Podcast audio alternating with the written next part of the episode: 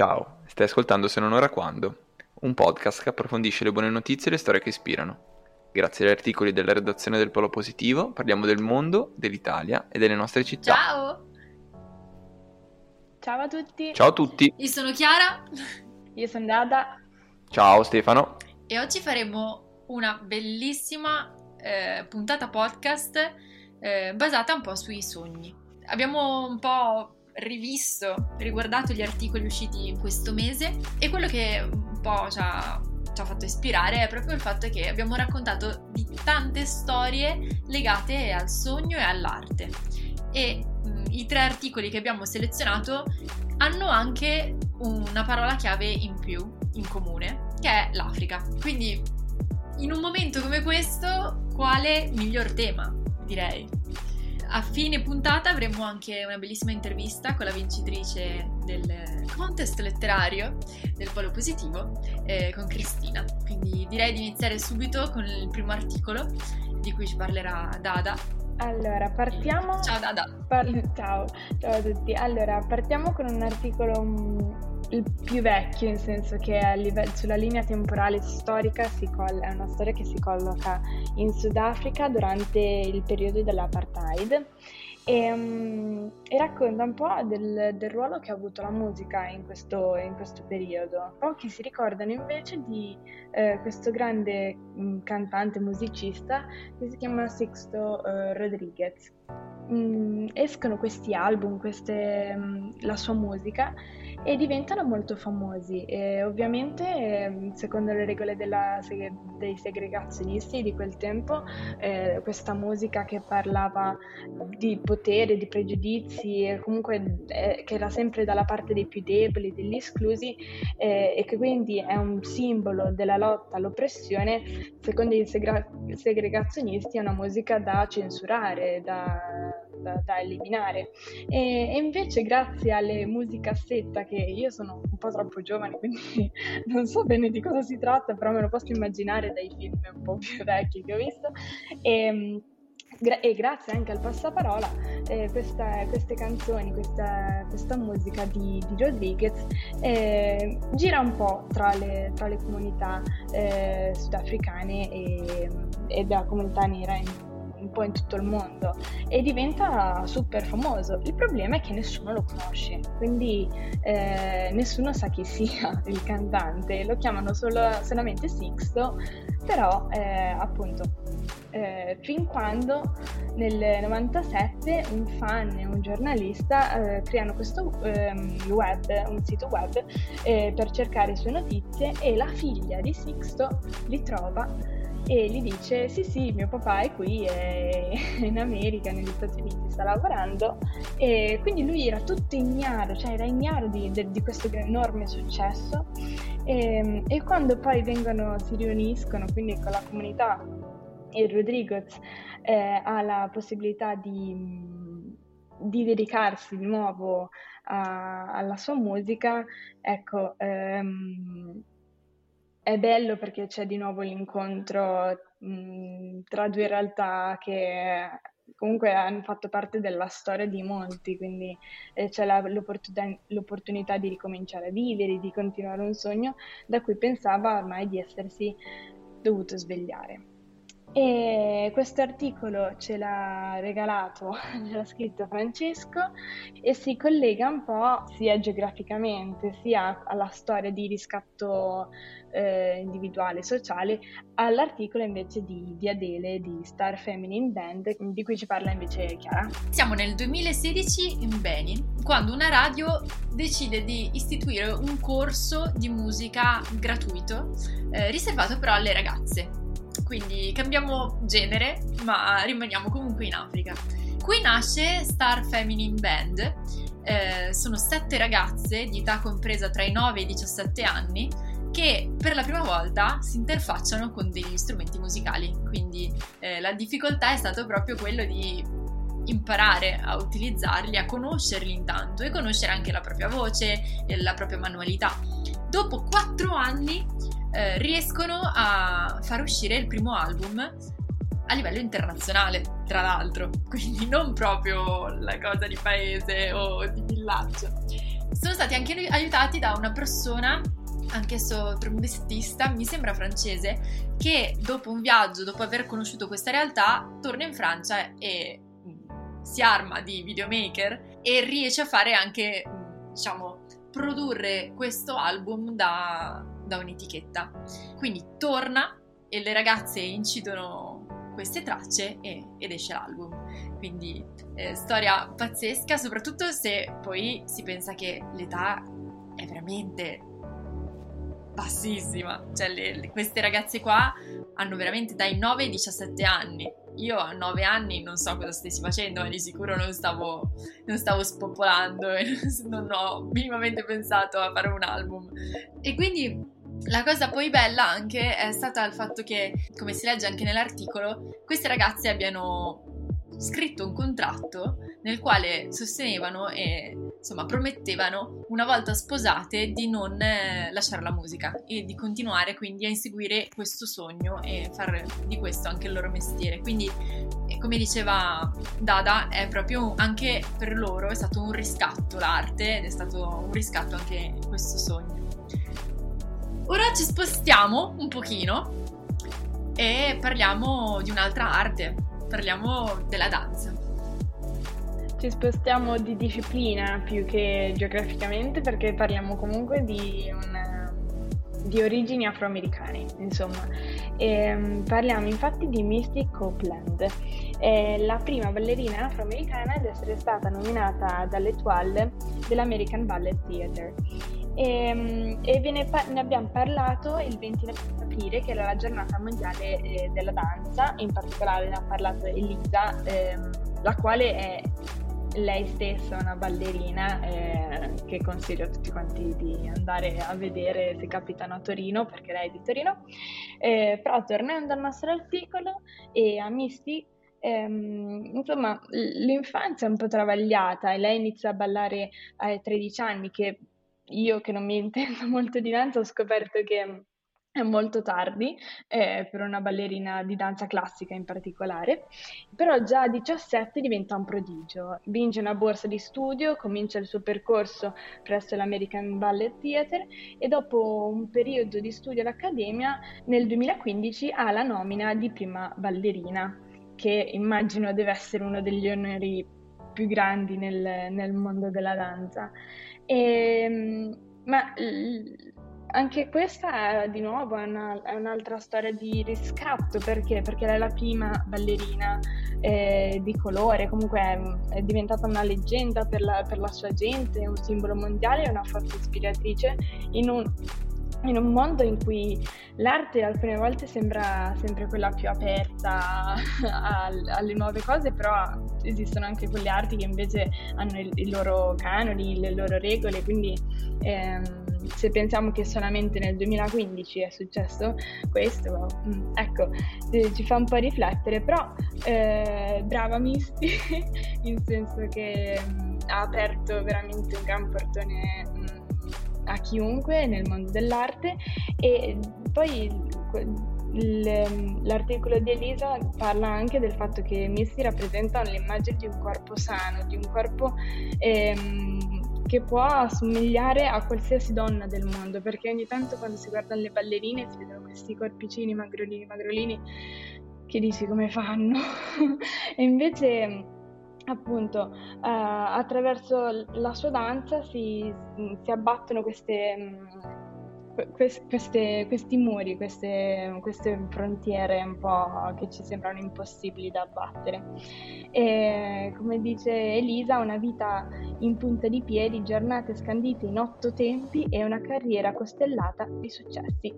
La vita di Mystic Copeland è un inno contro i pregiudizi e i canoni imposti dalla società ed è un invito a non fermarsi di fronte alle difficoltà per raggiungere i propri sogni. Quindi come dicevi te Chiara, un'altra storia di sogni. Esatto, ho trovato bellissime queste parole di, di Elisa, eh, perché gli otto tempi è sempre una cosa che io ho fatto danza per 15 anni, ho iniziato a 3 e quindi mi rendo conto che veramente iniziare a 13 hai già un, co- un, un corpo formato, hai già un, un, corpo che è difficile un po' da, da fare entrare in un tutt'uno. E e quindi ha dell'incredibile questa storia. Eh, per chi non conosce la danza può sembrare una cosa abbastanza boh, all'ordine del giorno, in realtà non è così. E grande coraggio anche nel, nell'essersi esposta e nell'aver inseguito un sogno che per molti doveva essere già abbandonato diversi anni prima. Ci piaceva provare a mettere insieme tutti questi racconti, tutti questi articoli su, in generale su modi di esprimersi, perché sono modi diversi attraverso i quali persone eh, anche storicamente messe in contesti diversi, però hanno sentito eh, e hanno avuto l'occasione di tirare fuori loro stesse. Ed è un po' anche la, così, il desiderio, la, lo spunto che, che vorremmo dare eh, con, questi, con, questi, pezzi.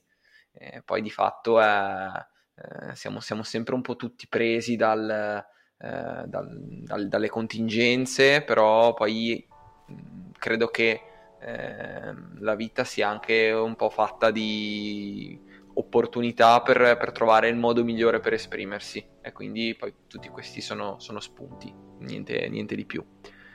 A proposito di spunti, direi che possiamo ascoltare gli spunti della, della, nostra, eh, della nostra, Cristina Ospite. che eh, abbiamo qui con noi. Ciao Cristina. Ciao Cristina. E vai Dada.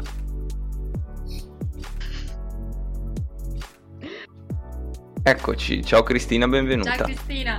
Ci senti come stai? Allora, eh, come anticipavamo prima, abbiamo invitato Cristina perché è una delle vincitrici del contest letterario che abbiamo sponsorizzato il mese scorso su Polo Positivo. Eh, il suo racconto ci ha eh, super, super intrigato, molto particolare la cosa bella, e poi magari Cristina ce lo racconta un po', ci racconta un po' di lei, la cosa bella è che il, i tre vincitori del polo positivo sono tutti di età e anche un po' di contesti completamente diversi. Cristina, è, sei, sei, la via di mezzo, ci, ci, racconti un po' qualcosa di te, di, da, dove, da dove vieni, quanti anni hai, cosa fai nella vita? Certo, allora intanto nella vita io faccio tutt'altro, lavoro con i numeri e con processi aziendali perché io lavoro in banca, quindi proprio tutt'altro, infatti sono laureata in economia e finanza, proprio con, con le lettere c'entra poco, con, numeri, con le parole non, non c'entra molto. Ho 29 anni, quasi 30 ormai, ma non lo dico perché non mi piace e, e vengo da Parma, in realtà da un paesino in provincia di Parma, eh, si chiama Medesano per l'esattezza. E io allora mm, ho la passione della scrittura praticamente da, da sempre, da quando sono bambina. Mm, mi ricordo io che scrivo più o meno da, da, quando memoria.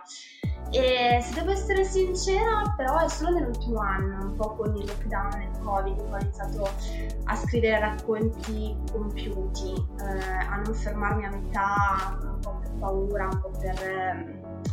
Sai, mm, quando pensi insomma che non è mai abbastanza, che mi legge ed è brutto e non ti piace, allora pensi ma tanto non ha senso continuare.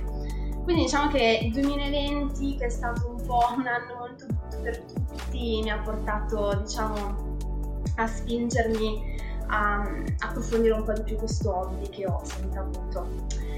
E niente, che altro dire? Io nel mio tempo libero leggo, guardo serie tv, eh, sono un po' nerd eh, e vado in bicicletta, quindi sono una di quei ciclisti che esce con, che spuntano come funghi in primavera invece che in autunno.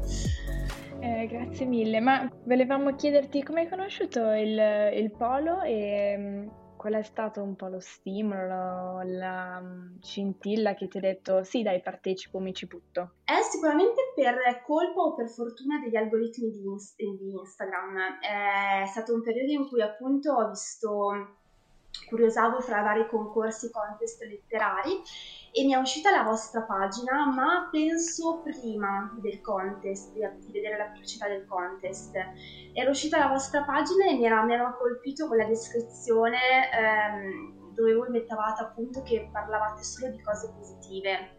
E mi era piaciuto molto questo, questo intro, questa descrizione della vostra pagina e ehm, quindi ho iniziato a seguirvi proprio da in quel momento.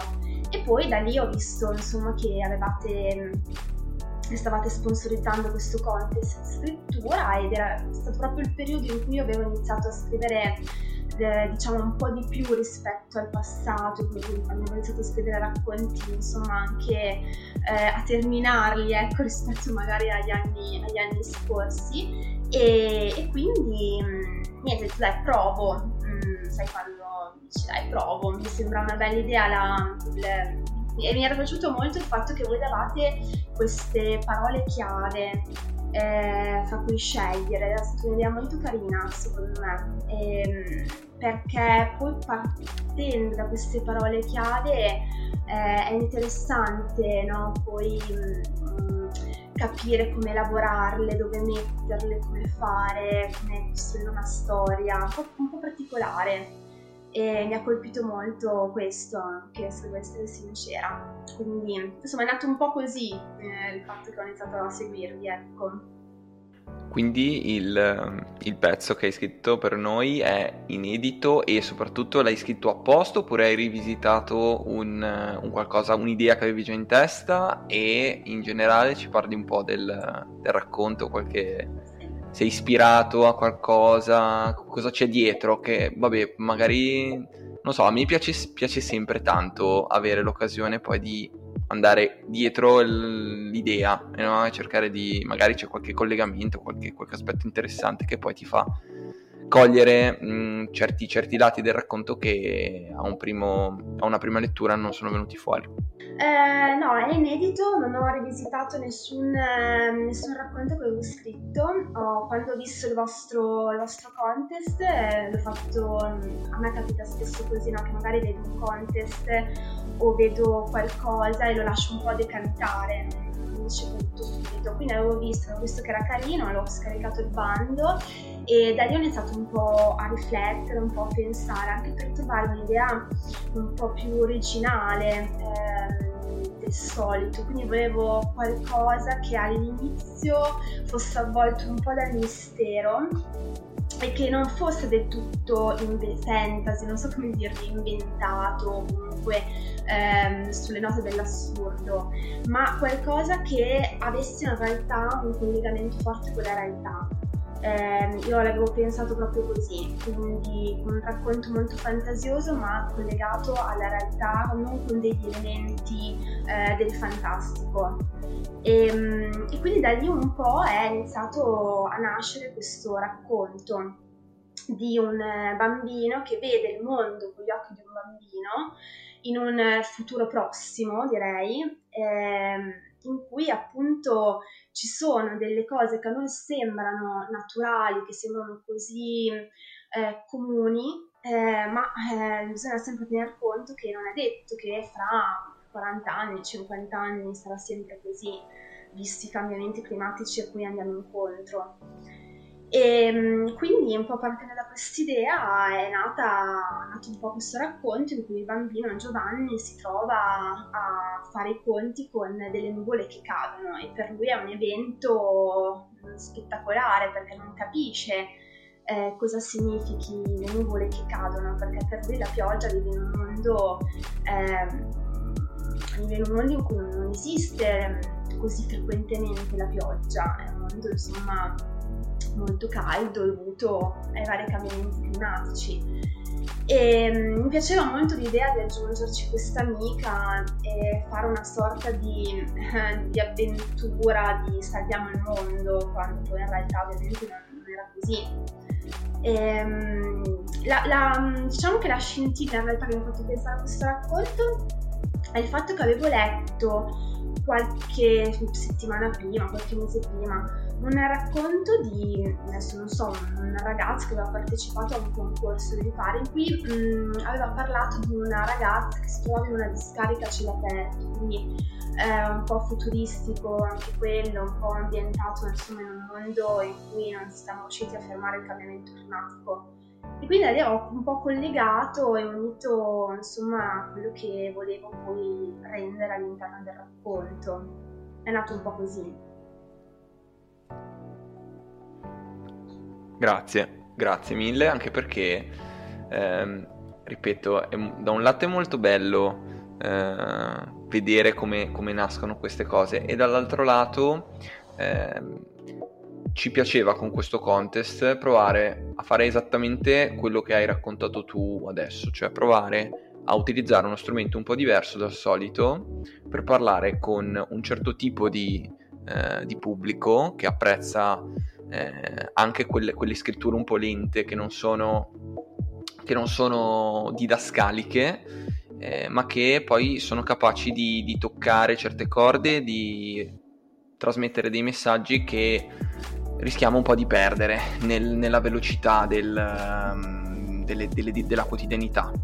E il racconto breve è un po' eh, croce delizia in questo, perché da un lato non è eh, non, è tro- non, è tanto lungo da essere una, una, storia vera e propria, da essere un libro, da essere un, qualcosa di un po' più complesso, però al tempo stesso non è un, eh, una, una, un, due righe didascaliche, ma è una via di mezzo e che è capace però in, quel, in quello spazio che ha di, di toccare certi temi come il, temi complessi eh, con leggerezza, con eh, facendo, facendo riflettere, facendo pensare, quindi era un po' uno strumento positivo, innovativo. Però, visto Cristina che questo si chiama Se non ora quando, eh, volevamo chiederti adesso qual è il, il, tuo prossimo passo legato alla... se c'è, se lo hai già in mente o se invece ancora no, eh, legato alla, alla, scrittura, alla, scrittura, creativa o alla scrittura più in generale.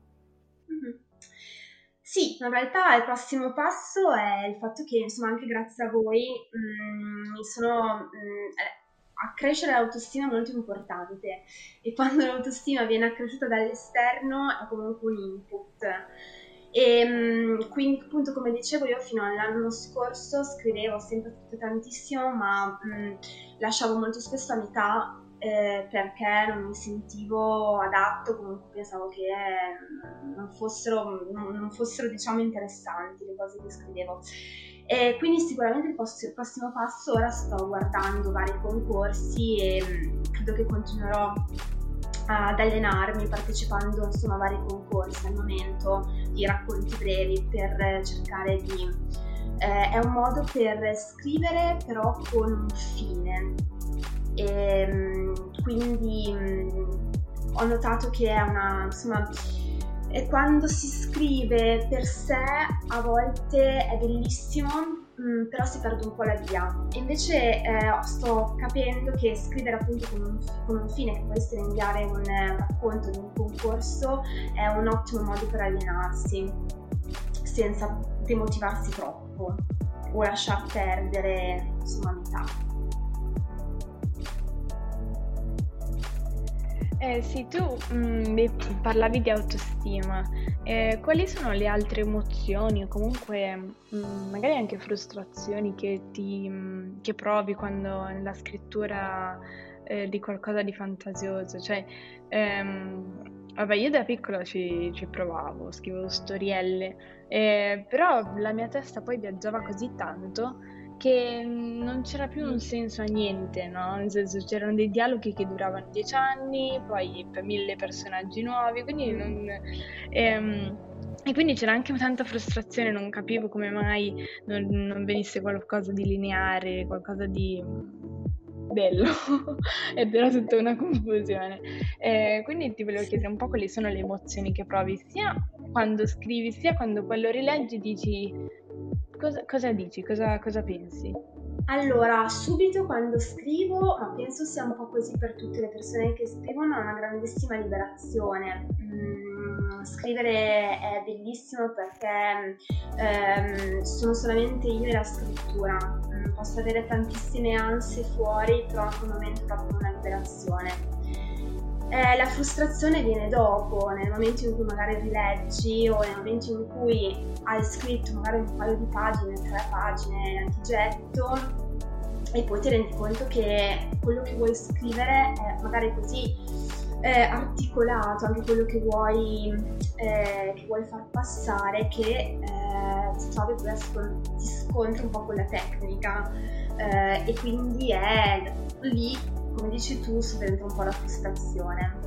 Eh, e lì, insomma, o, o, sei abbastanza capardo e dici, vabbè, io continuo perché mi piace, voglio finire questo racconto, voglio continuare, se no poi purtroppo molto spesso si lascia un po' così non finito perché appunto subentra un po' la frustrazione di non, non riuscire ad esprimere tutto quello che vuoi esprimere. Quindi, quindi sì, è un po', un po', croce delizia, nel senso che è bellissimo, ti, ti liberi, è una cosa... Mm, è come sollevarsi di un peso, poi il peso però arriva dopo, quando magari rileggi o non, sei in grado di andare avanti come vorresti. E è un po', un po' così. A volte dico sempre che io non ho scritto per, per molto tempo, durante l'università mm, mi ero fermata molto perché a volte avevo proprio questi sentimenti un po' contrastanti ehm, di che bello sto scrivendo e passavo poi proprio a stare un po' male perché pensavo che insomma fosse tutto brutto. Era molto frustrante per me. Penso sia un po', un po' così per tutti quelli che hanno questo hobby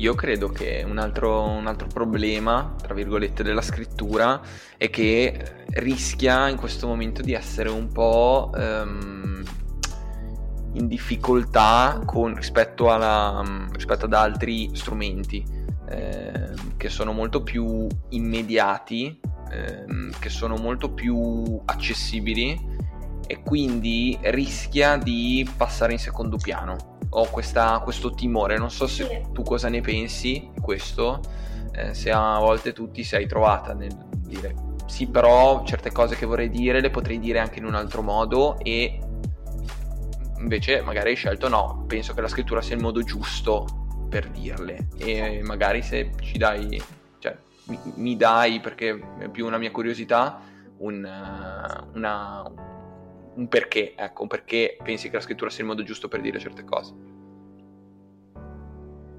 Allora, mm, per me è sicuramente, ma ora ti parlo cioè ti faccio un discorso per me e poi magari anche in generale, poi per gli altri. Cioè, per me è sicuramente il modo giusto perché per come sono fatta io, non è per esprimere me stessa, non, non riuscirei a trovare un altro modo. Non sono abbastanza timida, diciamo, non, non, mi espongo tanto nemmeno sui social. Il mio profilo mm. Instagram è, cioè, avrà 30 post da 10 anni, quindi...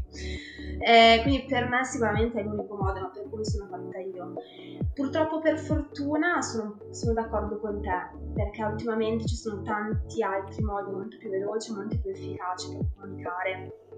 E la scrittura è lenta, quindi serve comunque, è diciamo ad appannaggio solo di, diciamo, di un, delle persone che amano questo tipo di, di comunicazione comunque lenta.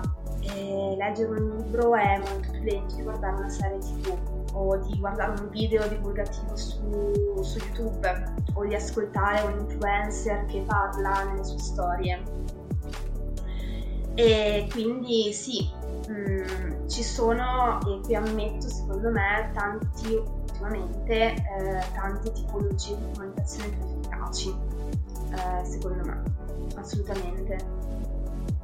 Ehm, probabilmente ci sono due tipi di comunicazione differenti, quindi se si vuole dare dei messaggi magari anche importanti, eh, veloci, non è sicuramente la scrittura la comunicazione migliore, credo. Infatti la mia domanda verte proprio su questo. Eh, io ho sempre legato molto la scrittura a un qualcosa di molto personale. Il, in alcuni momenti della mia vita mi sono messa a scrivere, ma erano i momenti in cui non riuscivo a tirar fuori le cose che avevo dentro in altro modo. E quindi diventava un po' eh, il mio specchio, no? Col pezzo di carta. Tu quando scrivi i tuoi racconti hai un target, eh, pensi a in generale, poi ovvio che magari ogni racconto è un caso a sé, no? Anche un momento della tua vita a sé. Però eh, ti ispiri a qualcosa o eh, parli un po' a tutti? Cioè, come, come gestisci questo, questo rapporto con la carta e con poi il pubblico che la legge? Ma sai che mh, mm, non ho un target particolare. Eh, ci sono. Ma, ma, beh, ovviamente attingo sempre a quello che vedo, a quello che è la mia vita, ehm, quello sì. Ma non ho un target particolare. Eh, mi capita di, rac- di, scrivere dei racconti su anziani perché, perché mm, magari c'è qualcosa in particolare che mi ha colpito e quindi magari il mio protagonista è un ottantenne fino a parlare di racconti appunto in cui il protagonista è un bambino. Non ho un target particolare, attingo comunque sempre da quello che mi succede. Piccolissimi particolari, non devono essere grandi manifestazioni o chissà grandi accadimenti, eh. possono essere davvero dei, dei particolari piccolissimi una cosa vista, una cosa osservata, con la guida dell'occhio che ti fa immaginare ad altro, con magari una storia sotto. Non ho, non ho davvero un, target, va un po' sulla scia del momento. E ovviamente se scrivo per concorsi, sì, cerco sempre di mettermi nell'ottica di chi ha dietro il concorso il contest, quello un po' sì, ovvio.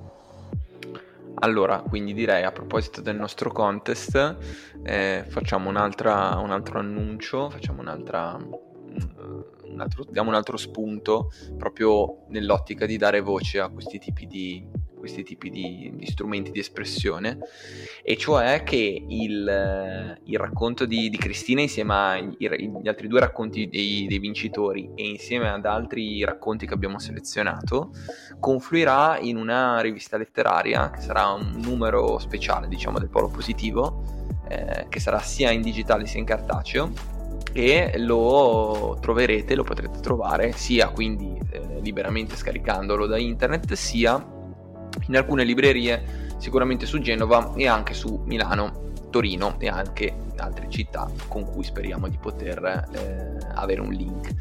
Ed è una, un'iniziativa che ci gasa parecchio perché veramente ci permette di provare a fare quello che un po' raccontava Cristina, quello che un po' raccontavamo noi prima cioè provare a raggiungere delle persone che magari hanno bisogno di quello strumento e non di altri strumenti per poter fare, riflettere o crescere o cambiare o prendere coraggio per. Perché poi eh, come, come, ci diceva Cristina eh, è bello poi dare un, dare un, contributo in questo senso e magari pensare anche solo di essere parte di un, di un, meccanismo che poi porta delle altre persone a fare delle altre cose propositive, positive, costruttive, usate il, il termine che volete, che però danno un contributo a, a poi un, un, certo quantitativo di, di persone che sono, che sono, vicine a loro. Per questo tenete, tenete sott'occhio la, la pagina del Polo eh, Cristina ovviamente poi sarà informata su, sul, sullo stato del, della, della, creazione di, questo, di questa rivista. Eh, ci sono fior fior di grafici, no, fior fiore, ce ne sono un po' comunque, un po' di grafici e grafiche che stanno ehm, che si stanno impegnando per eh, dare un, un supporto al, al, tuo racconto e poi ovviamente ci dovrai dare il tuo ok definitivo direi che a questo punto ti, Cristina ti, ti ringraziamo. Grazie mille per, eh, così, per, il tempo che ci hai dedicato e mm, alla, alla prossima. Noi ovviamente ci, ci, risentiamo per il discorso del, della rivista ma tu insomma continua, continua, a seguirci e sicuramente ci sarà una seconda edizione del, del contest il prossimo anno quindi ti, ti, ti contatteremo se non, lo, se non, lo, farai tu direttamente perché insomma una delle vincitrici deve eh, quantomeno provare a difendere il titolo. Esatto. Grazie Cristina. Grazie mille a voi davvero. A presto. Ciao, Grazie. buona Grazie. serata. Ciao. A presto. Ciao ciao ciao. Ciao. Ehm, ringraziamo Cristina di nuovo e invece vi, vi lasciamo con l'audio che ci manda mensilmente eh, Elia che ormai è arrivato in Umbria. Noi l'avevamo lasciato in Calabria e lui in un mese è arrivato in Umbria, quindi pazzesco. Si è fatto qualche giorno sul Gran Sasso, ma ve lo dirà lui e se lo seguite ovviamente sui social e anche nelle email troverete tutti gli aggiornamenti. Quindi a voi le, ecco a voi le tre cose positive di questo mese del, del viaggio di Elia.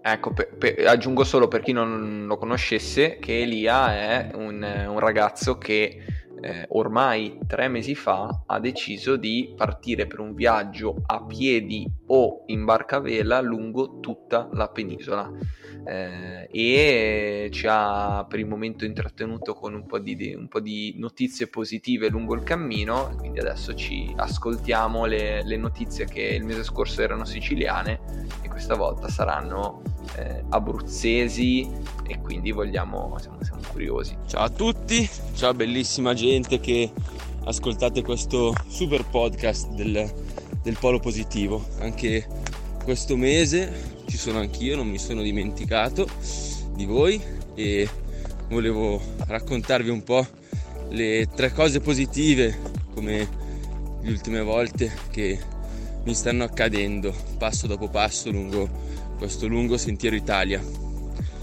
Diciamo che la prima cosa, positiva di questo mese sono stati un po' il cambiamento di paesaggi che eh, diciamo mi hanno ho camminato per molto tempo in, in foreste, faggete, boschi molto belli e però un po' mi mancava quel, quel paesaggio un po' montano, alpino, diciamo, quello che eh, mi ricorda un po' anche casa, ecco.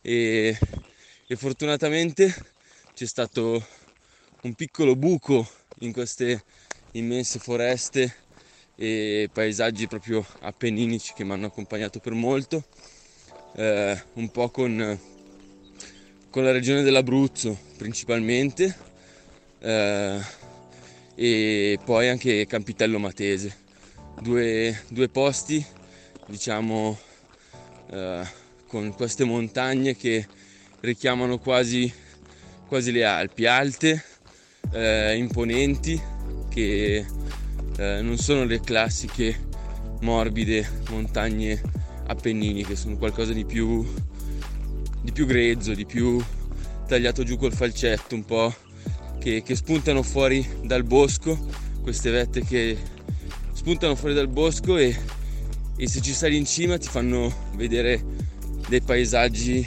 mozzafiato e quindi questa è un po' la, la prima cosa.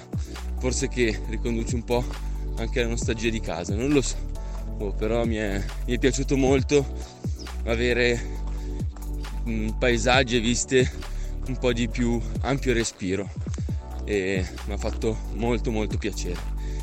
Seconda cosa positiva è che eh, sto incontrando un po' di gente nei paesi che mi accoglie eh, così, ma soprattutto la cosa, la cosa positiva e bella che che sto scoprendo è che eh, dagli incontri casuali, quelli che magari capitano boh, al bar, per strada, quando ti chiedono chi sei, cosa fai, dove stai andando, gli racconti un po' quello che, che stai facendo e rimangono tutti molto stupiti, ma soprattutto molto curiosi, che iniziano a fare domande quasi praticamente tutti quelli che, che si incuriosiscono, proprio domande su domande, non ti lasciano più andare e, ed è bello raccontare quello che stai vivendo.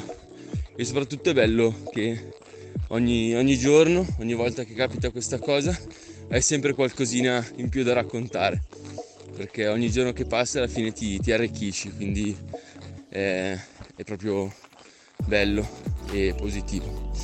E l'ultima cosa positiva, la terza, l'ultima ce ne sarebbero altre, ma ci fermiamo a tre come sempre, è che finalmente sto, sto incontrando gente, persone eh, che, che camminano sui sentieri.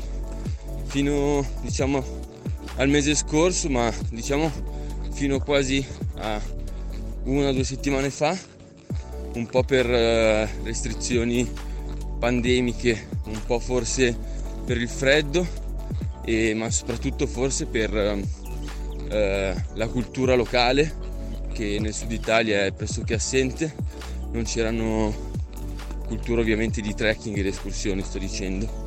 Eh, non incontravo mai nessuno sui sentieri, sui trekking, a camminare. Eh, invece adesso, vabbè, inizialmente adesso soprattutto la domenica, ma il sabato, ma non solo, sto iniziando a vedere in giro gente in bicicletta, gente a piedi, gente che si fa la passeggiata. Eh, quindi la cosa mi piace molto. Sto iniziando a trovare sentieri un po' più puliti, un po' più messi in ordine, eh, tracce di scarponi nel fango, quindi la cosa mi, mi piace e, ed è positivo soprattutto che la gente dopo mesi che non poteva muoversi o comunque che faceva fatica a muoversi adesso comunque sta, sta ritornando a camminare su questi sentieri che è un po' quello che sto cercando, un po' il messaggio che sto cercando di far passare anch'io. Evitiamo di, di rimanere seduti sul divano, soprattutto dopo un periodo che lo stare in casa e lo stare seduti sul divano davanti al computer forse ci ha, ci ha fatto diventare quasi la normalità. Non è normale, vediamo di, di ritornare a pestare i piedi nella polvere e nel fango. E, e niente, queste qua sono le tre belle cose positive di questo mese. Eh, e adesso siamo sull'Appennino umbro-marchigiano e il mese prossimo vedremo un po' dove, dove ci troveremo. Un abbraccione a tutti e alla prossima puntata. Ciao! a questo punto ci direi che ci salutiamo, ci siamo detti un sacco di cose questa, questa sera, questa puntata carica di, di, spunti per chi è un po' estroso e ha voglia di e non sa come esprimersi o non ha ancora trovato il modo giusto per farlo. Se volete continuate a supportarci sui vari, sui vari, le varie piattaforme dove si può ascoltare il podcast. E vi ricordiamo che da eh, meno di un mese tutti gli articoli del Polo sono in formato audio oltre che in formato diciamo testuale, quindi ascoltateli eh, quando siete sull'autobus, quando siete sul treno, quando andate a correre. Le nostre feffaiadele sono eh, la voce di cui avete bisogno per andare più veloce o per andare più piano, perché a volte bisogna andare più piano o bisogna rallentare un po'. E quindi vi, vi salutiamo, alla prossima, buona, buona serata, buongiorno, buona, buona, buon risveglio. Da Stefano, un saluto. Ciao a tutti da Dada. Ciao da Chiara. thank you